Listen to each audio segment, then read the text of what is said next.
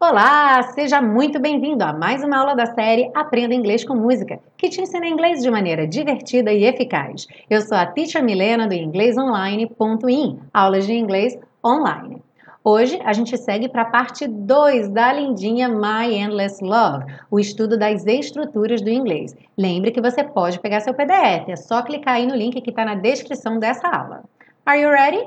Let's go! Bom, na frase My Endless Love, que também é o título da música, Meu Amor Sem Fim, temos essa palavra bastante interessante, endless. End significa fim. Less como sufixo, ou seja, se juntando a uma outra palavra no final dela para formar uma palavra só, significa sem. Logo, sem fim ou infinito. Curiosamente, na semana passada, a canção estudada foi Careless Whisper. Careless. Care, cuidado. Careless, sem cuidado ou descuidado. Temos também uma palavra muito comum, useless. Use, uso ou utilidade. Useless, sem uso ou inútil. Existe também a palavra less, nesse caso não como um sufixo, e aí a palavra less sozinha significa menos, ok? Por exemplo, eu preciso comprar menos coisas. I need to buy less things. Mas como sufixo significa sem aquela coisa, que é a primeira palavra a quem esse sufixo vai se juntar. Seguindo, na frase No one else will do, a tradução ninguém mais servirá. Talvez você tenha ficado um pouco confuso, porque se do significa fazer, will joga esse verbo para o futuro, seria ninguém mais fará. Mas will do é uma expressão que significa servir, servir para alguma coisa. Algumas vezes, dependendo do contexto, pode até ser traduzida como dar para o gasto, ou seja, aquilo vai resolver, vai ser suficiente para resolver a situação. Por exemplo, eu coloquei aqui, sorry, but I only have this old hammer. Desculpe, mas eu só tenho esse martelo velho. Ok, that will do. Tudo bem, esse vai servir. Imaginando que a pessoa tivesse te pedido essa ferramenta e você só tem um martelo velho que não é exatamente o ideal para aquela situação, but it will do. Ele vai servir. É claro que em outras situações will do pode significar fará. Então fique atento. Se parecer que for o verbo fazer no futuro, perfeito, seria a sua primeira ideia. Mas caso fique um pouco estranho, lembre que will do também significa servir. Na frase, you know I don't mind, você sabe que eu não ligo.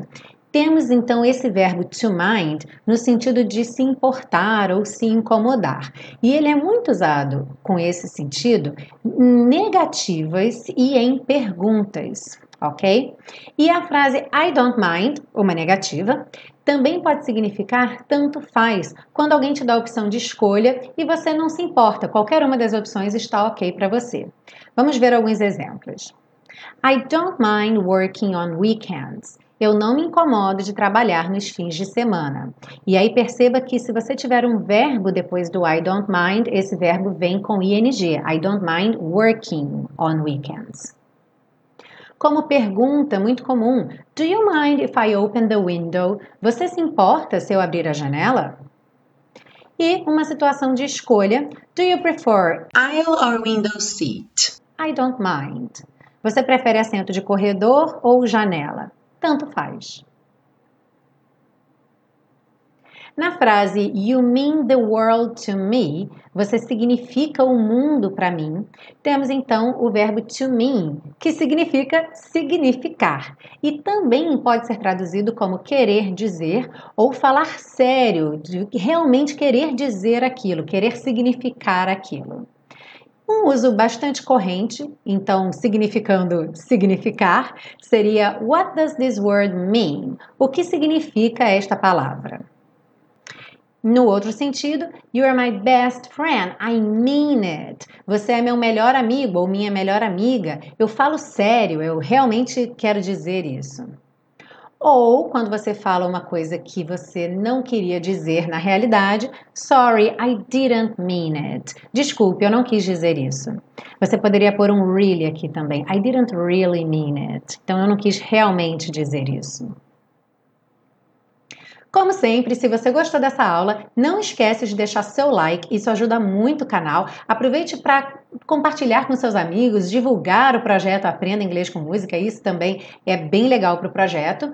E, para praticar o seu inglês, deixa aí nos comentários uma frase que use uma das estruturas que a gente aprendeu hoje, que tal?